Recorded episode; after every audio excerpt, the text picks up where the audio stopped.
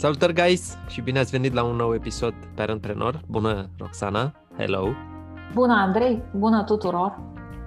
Astăzi uh, nu vom discuta neapărat despre un mit, ci vom discuta despre așa zisul efect Pygmalion în, uh, în educație. Uh, vom discuta puțin și despre etichetele, fie pozitive, fie, fie negative, și vom discuta și despre așteptările pozitive. Îmi place tare mult cum sună asta, așteptări pozitive. Ce ne spui, Roxana? Um, așteptarea pozitivă este, de fapt, exact ceea ce face efectul Pygmalion. Efectul Pygmalion mai e denumit și profeția autoîmplinirii. Se vorbește despre asta foarte mult în, în programele de, de dezvoltare personală sau de management și există cărți întregi, cursuri uh, scrise mm, în domeniul ăsta cu exemple în efectul Pygmalion. Ce mi se pare straniu este că în educație acest efect este atât de puțin menționat și atât de puțin folosit. Efectul Pygmalion este așteptarea pozitivă. El are o poveste, acest uh, efect uh, vine dintr-un mit de data asta, un mit clasic. Pygmalion era un, un rege care trăia pe o insulă din Mediterana, visa la un ideal feminin de perfecțiune, căuta modelul ăsta de femeie perfectă, minunată în lume și nu o găsea, drept care, nereușind să-și găsească o, o soție așa cum își dorea, a sculptat un astfel de model, de care s-a și îndrăgostit. I-a dat și un nume, Galatea, de acolo vine numele Galatea, iar zeița Afrodita, văzând, uh, văzându-l pe rege cât de îndrăgostit e de, de statuia asta, i-a dat viață. Iar uh, Pigmelion și Galatea au trăit uh, fericiți până la adânci bătrânețe. Asta e povestea. Și am Reluată după aia... povestea așa și v-am spus povestea așa. Reluată după aia în faimosul My Fair Lady, ia? După, după piesa lui Bernard Shaw. Um, acum, efectul ăsta este, uh, spuneam mai devreme că a fost transformat în tehnică de management. E foarte mult folosit. Um, în educație însă se vorbește ceva mai puțin despre el. Și el este, a fost probat um, prin anii 60 într-un experiment al unui uh, profesor de psihologie, profesorul Rosenthal, um, care în California, într-o, într-o clasă de copii obișnuiți, nici mai buni, nici mai puțin buni, a, a vorbit cu profesorii clasei și a dat un test copiilor din clasă. Rosenthal le-a spus profesorilor clasei cum că în urma testului câțiva din copii, adică X, Y și Z, au demonstrat un IQ extraordinar și chiar dacă ei au avut rezultate mediocre sau submediocre până acum, ei au un potențial enorm care se va Um, se va dezvolta um, în anul următor școlar. Nu asta fusese testul. Nu asta ieșise la test. Puțin importă ce a ieșit la test și, și nu, uh, nu ăsta a fost scopul uh, testării. Scopul testării pentru profesorul Rosenthal a fost să vadă în ce măsură o atitudine ușor schimbată a profesorilor către anumiți elevi poate determina în elevi uh, succesul sau un, un succes academic, un succes școlar extraordinar. Și într-adevăr așa a fost. Rezultatul a fost uimitor. Pentru că profesorii s-au comportat fără să-și dea seama față de acei copii X, Y și Z ca și cum ar avea niște genii. pozitivă. Adică i-au susținut mai mult, le-au acordat mai multă atenție, le-au zâmbit mai mult, au petrecut puțin mai mult timp cu ei, i-au încurajat mai mult. Și ce să vezi? Exact asta s-a întâmplat. Uh-huh. Copiii ei au obținut rezultate mult mai bune decât, făcuseră până, decât obținuseră până acum. Așteptare pozitivă înseamnă un comportament anume. Uh, nu înseamnă etichetare pozitivă. Nu înseamnă ești un geniu. Așteptare pozitivă înseamnă știu că poți să faci chestia asta, am încredere în tine și cred din tot sufletul că ai să ajungi să faci treaba asta. Exemple sunt, uh, știm foarte mulți dintre noi uh, exemple de, de genul ăsta, foarte simple. Un copil neastâmpărat, de exemplu, căruia îi dai o sarcină care îi solicită atenția, îl responsabilizează. De ce? Pentru că m-am uitat la el cu ochii care spun ești în stare să faci chestia asta, am toată încrederea în tine că poți să faci asta. Ce e în spatele uh, acestei așteptări uh, pozitive? Avem cu toții, e naturală, tendința să privim oamenii printr-un filtru. Da? Un filtru care e format din, din credințele noastre, din principiile noastre, din experiențele noastre, din părerea mea a priori despre tine. Da? Dacă așteptările noastre față de un copil, față de un elev, sunt mici sau sunt negative, e foarte probabil să obținem exact ceea ce ne așteptăm, adică rezultate slabe. Da? Um, fac diferența aici între, între așteptare uh, pozitivă și etichetare. Pentru că atunci când pune eticheta pe un copil, fie că e etichetă bună, pozitivă, fie că e negativă, îl pun într-o categorie. Iar el, copilul, are de atunci înainte senzația care devine din ce în ce mai puternică până când devine credință că trebuie să se comporte conform etichetei. Se identifică. Ea întotdeauna a fost fetița timidă. Din cele două surori, mm-hmm. ea, asta mică, a fost cea mai timidă. Și ca să vezi ce se întâmplă în continuare. Ea se comportă timid și, într-adevăr, capătă toate caracteristicile unui copil și apoi unui adolescent timid mai încolo. Um, aș vrea să, să fac diferența aici între, între, între susținere, încurajare și așteptare pozitivă și etichetarea pozitivă de genul tu ești un copil de 10 Ești un copil mult prea inteligent ca să, fii cu, să vii cu vreo altă notă la mine în afară de 10. Întotdeauna. De multe ori nici nu ne dăm seama că în multe cazuri inconștient o facem, nu ne dăm seama de presiunea enormă pe care o punem asupra copilului cu chestia asta. Ne mai vorbim de um, tu trebuie să fii primul tu ești cel mai bun, tu trebuie să fii primul. Da? Da, asta, e, asta e doborătoare. Da, da. Uh, nu vreau să, să, să intru în discuția despre trebuie să fii primul, pentru că atunci intrăm în discuția despre comparație și despre competiție și aș vrea să, să rezervăm unui, uh, unei, o, o emisiune specială un, subiectului ăstuia. Da? ne întoarcem la, la, la etichetare și la, la felul ăsta de așteptare pozitivă. Uh, există un, uh, un, uh, un episod pe TED Talks la secția Education. Uh, profesora care vorbește este o americancă, se cheamă Rita Pearson. Yes, și speech-ul ei este Every kid needs a champion. Fiecare copil are nevoie de, de un campion. Um, și acum, dincolo de, dincolo de toate teoriile, toată de psihologia și toate studiile, e un adevăr cât se poate de profund, pe care îl recunoaștem noi în noi, adulții care am fost cândva copii. Copiii nu învață de la oameni pe care nu îi plac. Copilul nu învață nimic de la tine dacă nu te place. Și gata.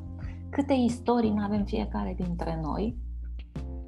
La matematică am avut o profesoară tâmpită. De-aia n-am învățat matematică. De fapt, nu mi-a plăcut matematica. Am avut o profesoară tâmpită. Oho, o grămadă, da. Egală, cu diverse... Exemplele sunt nenumărate, da? Nu există niciun proces de, de, de învățare important fără o relație personală importantă în spatele ei. Da?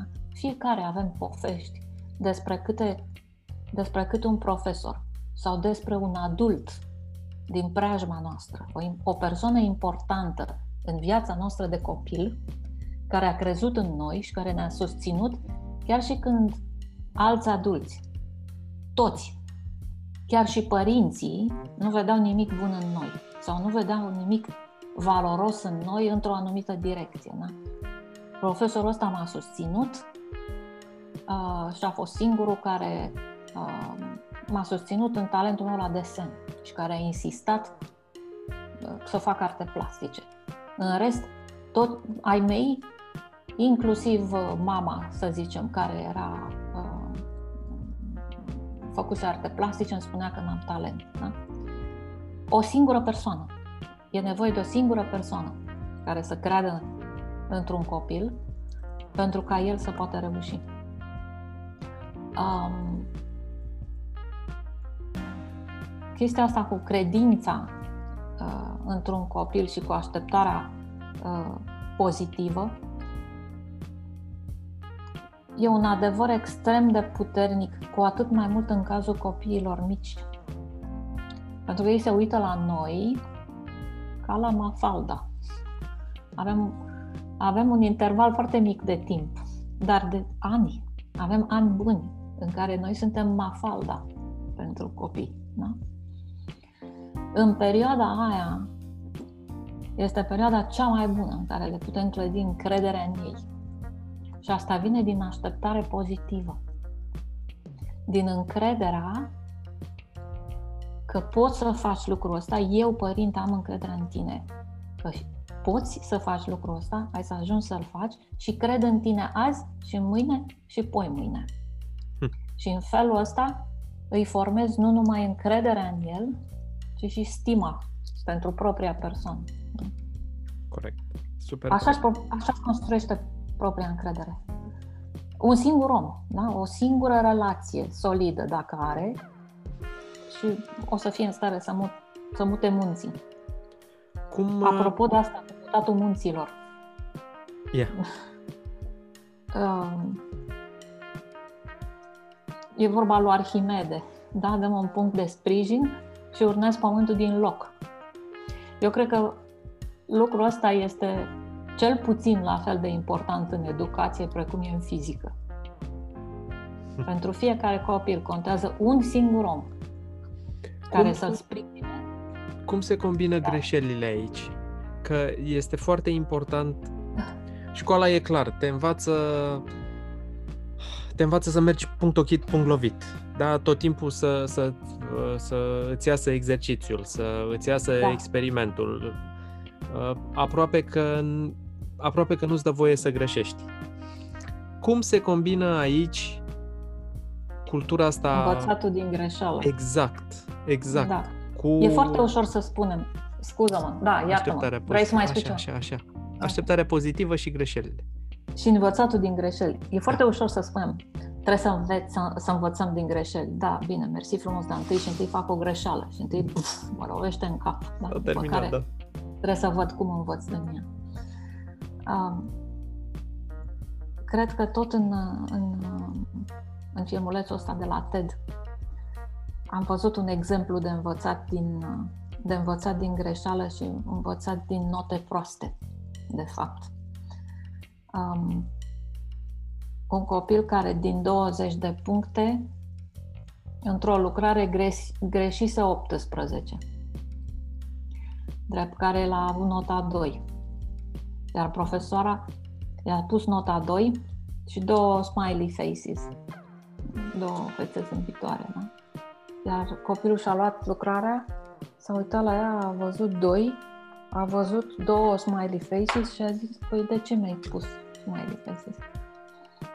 Și ea a zis, pentru că eu cred în tine, că tu poți să faci, iar la, iar la lucrarea următoare știu clar că poți să faci mai bine, așa e? Iar copilul a zis, da, într-adevăr, da. Zice, am luat doi. Și zice, cum îți sună doi ăsta? Păi zice, când mă uit la doi, faptul că n-am făcut 18 puncte, mă, mă termină, parcă îmi ia toată viața din mine. Când văd două smiley faces, îmi dau seama că nu sunt stricat de tot. Mm-hmm. Da? E o diferență cumplită între ai luat nota 2, e o notă foarte proastă, dar poate învățăm și noi mai bine data viitoare, da? Învățatul din greșeală e, e momentul esențial de învățare. Pentru că, dincolo de greșeală, ce cred eu că face un educator bun sau un, un părinte bun este că mâine se întoarce la ce a fost greșit și verifică. Mai ții minte ce ai scris acolo sau cum anume am corectat greșeala de ieri? Ce a fost? Ce ai scris ieri în lucrare? Păi am scris că am făcut cu tare demonstrație care a ieșit greșit. Ce a ieșit greșit? Ce anume? Păi am zis că s-a dus așa și, și mă duc exact în momentul de unde demonstrația S-a pierdut. S-a pierdut. Uh-huh. Și de acolo o iau și o refac împreună cu el. Refăcând-o împreună cu el, fixez și subliniez uh, corectarea problemei și învață de o mie de ori mai mult. De aia um, e, e atât de simplu. E un lucru pe care l-am văzut la extrem de puțini profesori. Corectarea lucrărilor, după ce ți-am dat notă, facem un capitol separat în clasă sau un, un spațiu, un timp dedicat corectării lucrării. Uh-huh. Hai să vedem ce s-a întâmplat. Unde ați greșit majoritatea dintre voi, ați greșit la cutare. Și explicăm acolo. Uite că mai Are avem... toate șansele ca explicația greșelii să fie cel mai bun lucru pe care, care l-am reținut. Da. Da? două minute, trei minute mai avem. Uh, ne dai un exercițiu? Um, pentru părinții care au copii mici, exercițiul este extrem de simplu. Um, gândiți-vă la etichetele pe care, fără să le vrei, fără să vreți, le-ați pus celor mici până acum. Că e neastâmpărat, că e neatent, că e orice, orice fel de etichetă și încercați să-i dați o temă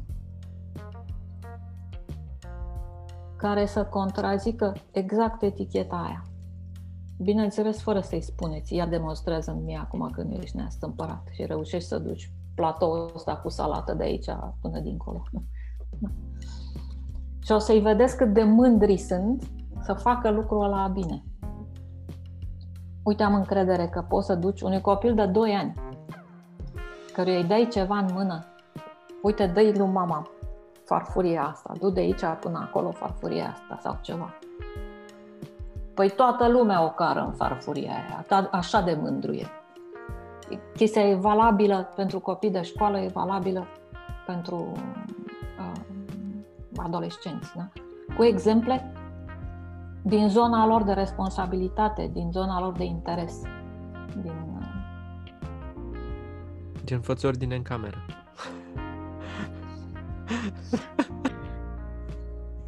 Fiecare cu ale lui. Fă ordine în cameră e o problemă de control. Cine da, controlează evident, pe cine? Evident, da. evident, evident, am glumit. Da. Și... Deci, etichete pozitive sau negative și ca exercițiu, hai să le hai să le luăm pe dos, hai să le Hai să le provocăm. Hai să le invers. Hai să nu mai punem de fapt etichete pentru că Asta ar fi cel cine mai sunt eu? Cine sunt eu? Chiar dacă sunt mama copilului, cine sunt eu să-mi imaginez că el o să fie neatent, încurcat, timidă sau oricum toată uh-huh. viața de acum înainte. Uh-huh. Și cu așteptarea aceasta pozitivă pe care o adresăm părinților care, care ne ascultă, îți mulțumesc tare mult, Roxana, pentru, pentru efectul Pygmalion și discuția despre el. Cu mare drag. Guys, Sper să le, sper să le lăsați să se așeze, să, să, înțelegeți, să înțelegeți cât mai bine că facem cu toții etichetări și Oho. corectarea... Oho, eu zic de mine. Oho. Da, și eu zic tot de mine și de da, cei da, pe da. care îi cunosc. Dar uh, le facem. Primul pas este să recunoaștem că le facem, cred eu. După care mai, auzim, mai auzim pe Roxana, mai îl auzim pe X, mai auzim pe Y și poate începem să ne facem o, o rutină de asta sănătoasă din ale din a face myth busting din etichete. Mamă, ce, ce am băgat-o pe asta. Da, asta da? da? Mulțumesc încă o dată, guys, vă mulțumim mult, să ne auzim și să ne vedem cu bine. Cele bune cu și bine. mult spor!